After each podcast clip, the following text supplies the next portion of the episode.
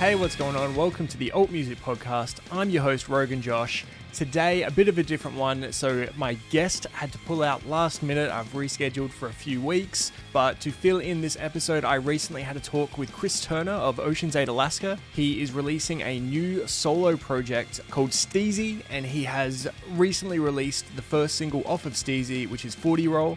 I did a reaction to that song, which was incredible. Uh, he's just a next level, amazing drummer, and the his solo project is is incredibly ambitious. So uh, the audio quality on this one's not the best. I had to take it off of my phone. So uh, apologies if you can't keep up with the audio quality of this one. This is not the regular quality of the podcast, and I'll be back to the regular podcasts as of next week. But enjoy my conversation with Chris talking about his new project, Steezy. And no triggers or samples, you'll see my feet equally as hard as the slow simple kicks as I am on the 30 seconds at 141 BPM. So like, and that's why it sounds so level. People always quiz me out like, oh, it sounds level because once I said trigger it, it's like actually it sounds terrible because I fucking played it up. Nailed it. I have never heard anything like it. Like the idea of a full organic album, especially drumming to the level of this technicality, organic one take is crazy. It's really scary. Yeah. It's coming out a week tomorrow, next Friday. So Yeah. I've got a week to kind of sort the last bits of the, the crowdfunding campaign page. It's not label funded, it's not loads of people involved. It's like this is this is my brain baby, so I can't Yeah.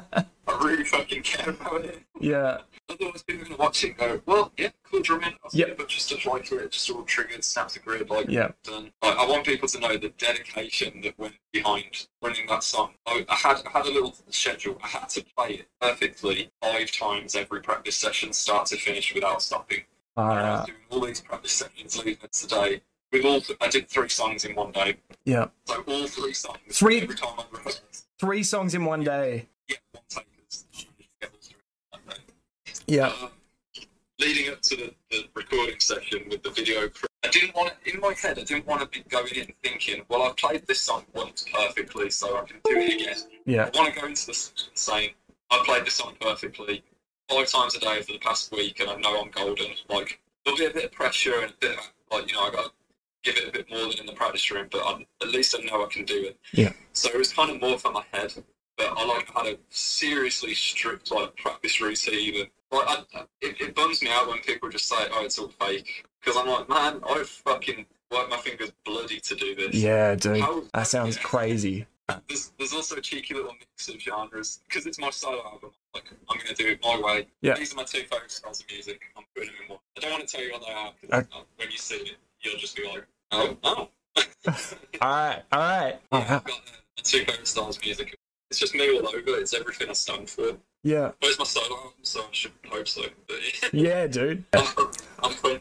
I, I can't believe that you thought to do it as well. Like, what a crazy thing to think to do from from the level that you're at as well. To be like, yeah, yeah, no, not only am I going to raise the bar and do something crazy, I'm going to do it in this way that no one else is doing. That's amazing. That's isn't it? Yeah. Like, I want to I want to show the world look what can actually be done. Yeah. There's like there's a there's a dehumanization to it. I think when you see all these fake ass dudes doing crazy shit, you just think, well, it's not real. I can never get there, and it's not inspiring. I, I want to humanize it and say like like here's clips of me fucking up, like throwing my six. Fuck.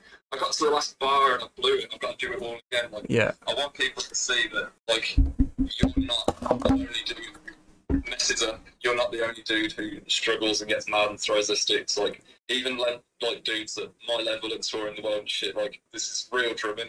I kind of want to inspire people with it. I don't want to just like it's not to flex. It's not me flexing saying, "Look what I can do." Yeah. It's like, look what drummers can achieve. Like, go get behind your kit. You don't need to fucking fake it or get upset. Like, Yeah. you can't play drums like this with just a drum kit if you want. Yeah. And that's One of the goals. that's important now because like with not just recording but music in general, electronic drums are just more and more prevalent. Like it's taking over and it doesn't sound as good and you you know, it's different when someone programs. It's so different. You know what? Right, I've got a story for you which I. Yeah. So this idea sort of came to me when we recorded the Last Oceans album. I was sitting next to Nick, and we had this little measuring tool out, and we were measuring the distance from the grid to where I played it before he would snap into the grid. Yeah. and we were laughing, saying three milliseconds. Fuck me, the transient of the kick is wider than the gap away from the grid. Like, Jeez. like you know, if you zoom in, Yeah. like that. Yeah. Well, say the side of the screen is the grid. It was like this. Was- Oh my god! It was like I don't Nick saying I don't even need to edit it. I'm just going to do it because it's industry standard. And I kind of obsessed over it after that session. I was like, he said he didn't need to do it. Why did we fucking do it? Yeah. Does it make a difference or not? If it doesn't make a difference, we may as well just have it on the grid. So I went home and I did some tests. I wrote a really simple sludgy breakdown that's just fucking like ugh, filth. And I recorded it three different ways and I did three takes of each. So Yeah. it's like a proper experiment. So I recorded it three times with just the click. Then I recorded it three times with just the guitars and bass and no click. Yeah. Then I recorded it three times with everything, the click and the bass and the guitars. And it was proper interesting. Yeah. Yeah. The first time I played it, like kind of depressingly accurate. I'm talking like. Depressingly accurate. like, like it, it looked edited. It Yeah. looked like an edit. Yeah. Like, it was grid to fuck, dude. Yeah. Without any click, obviously we need a click. I was just curious about Yeah. what I could do. It was all over the place. It was Yeah. like 30 milliseconds early, and then the next hit would be like 45 milliseconds late, and it was Yeah. it was just it was just a shambles basically. Yeah. The one that really got me was the click and the music. It was all late. Every hit was late. Yeah. And I know already from the first time I've clearly got the ability to fucking nail this shit. Yeah. But it wasn't late randomly. It was all between 23 and 28 milliseconds late. All every hit was in that window. So you're playing it perfect, technically, but just yeah, perfectly late. It's all it's all perfectly equidistant. It's all so close to the grid. It's Yeah. definitely in time. It's totally in time, but it's all slightly just Did you guys figure out why? Totally, yeah. Yeah. Because the break the was really like like sludging, like boom, boom, boom, boom. Yeah. And I was listening to not only the click but also the track, and I was in the zone of like, ugh. And Yeah. I wanted to push it late, and I wanted to feel it extra like ploddy and sluddy. And that's when it. That's when I thought I'd do the record, the solo album, because I was like, I'd listen to tape one versus tape three, Yeah. gridded versus real, still in time but real feel Yeah. and it has a new dynamic. It has a new feeling. Yeah. it's just rad. And That- I think I got to do record with this shit now.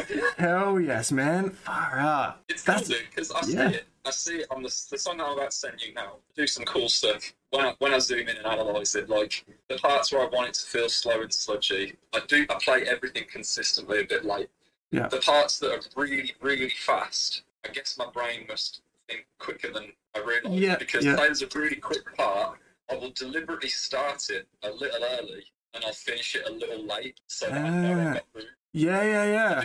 I guess I do that automatically. Yeah. Uh, and then like some of the chorus bits where I get excited and I'm like vibing it. Yeah. It's all a bit early because I'm kind of like riding the beat. But I love it, dude. I write all the songs in MIDI drums, and Yep. then obviously I go record them. And the difference is hilarious, man. Like, Yeah. The MIDI drums, it just sounds like a track. And Yeah, then yeah. the real drums, it had this whole new flow, this whole new dynamic. It was like, it, it literally, the, the session musicians who had record guitar and bass, I sent it to them.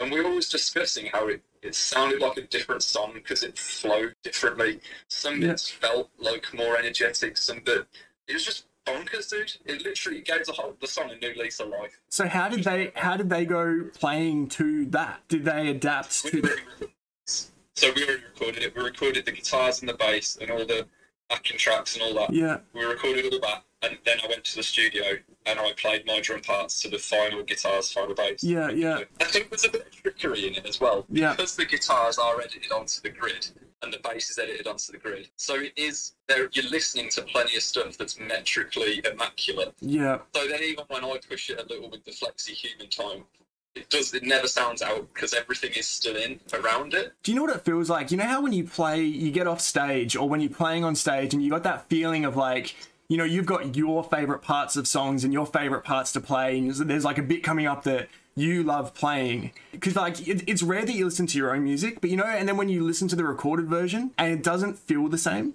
It feels like a song. So yeah. does this feel when you're listening to the recorded version more like that feeling on stage? Do you know what? I have a weird thing when I go on stage. I'm after story time again real quick. Go for it. Go for it. I can play. I can play the full headline ocean set hour long in the practice room three times in a row. Like, all right, let's run it again. Let's run Yeah. it again. And I barely sweat. And then I get on stage, and I haven't pinpointed what it is. It's probably like a handful of things.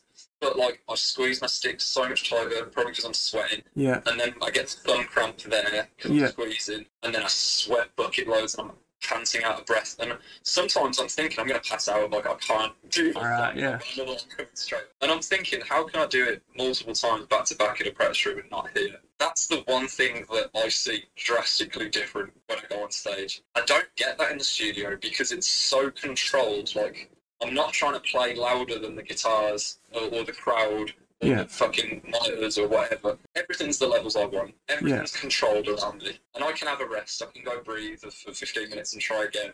It felt very controlled. It didn't feel like live. Live feels a bit more like in the moment. Yeah.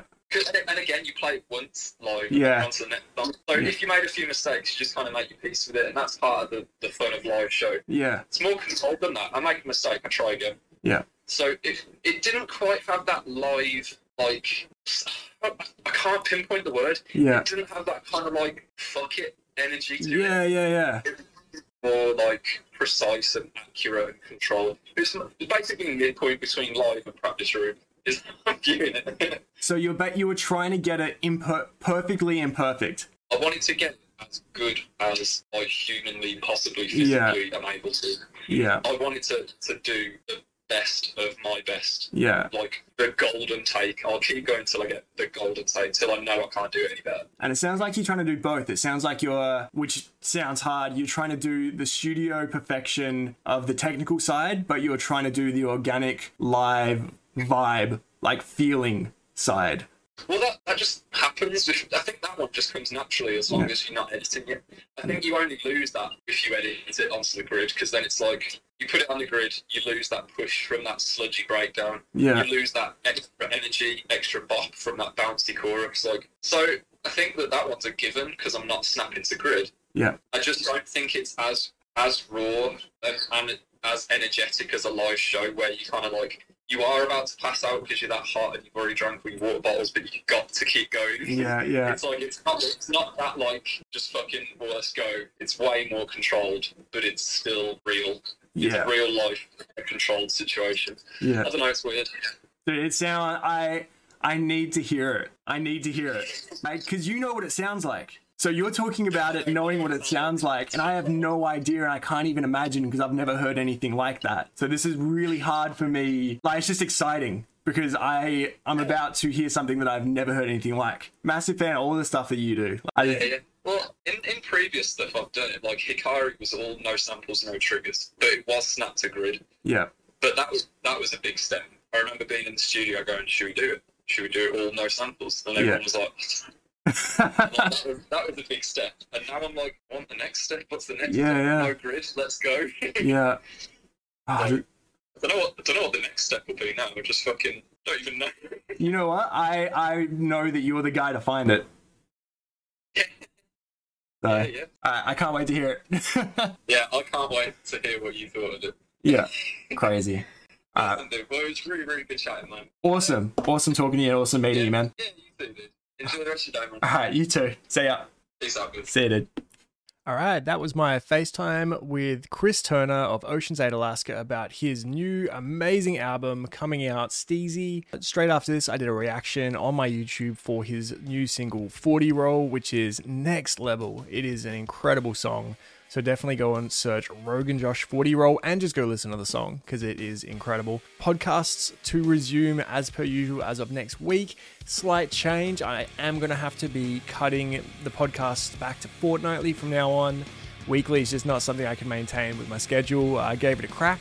Right now, just organizing it myself, uh, trying to get guests and all the rest is just a bit bit too much on my plate already, so I just couldn't take that on as well. But I'll be releasing these fortnightly. Hopefully, that keeps the conversations fresh as well. Uh, if this is your first podcast, please go back have a listen to the other episodes, much higher quality and just a little bit different because this one was really just a FaceTime conversation that I had with Chris. So I was just lucky enough to ask if I could record and record that one. I edited it as best as I could to get the quality up to scratch. Uh, but yeah, wasn't the best quality, but it was an incredible talk, and he's just a super good dude. All right, guys, thank you so much for listening. I will catch you on the next episode. Uh, so next week I will be back with a regular podcast, and then after that they will resume, but fortnightly. So thank you so much for listening. I'll see you guys on the next video or on the next podcast. All right, see ya.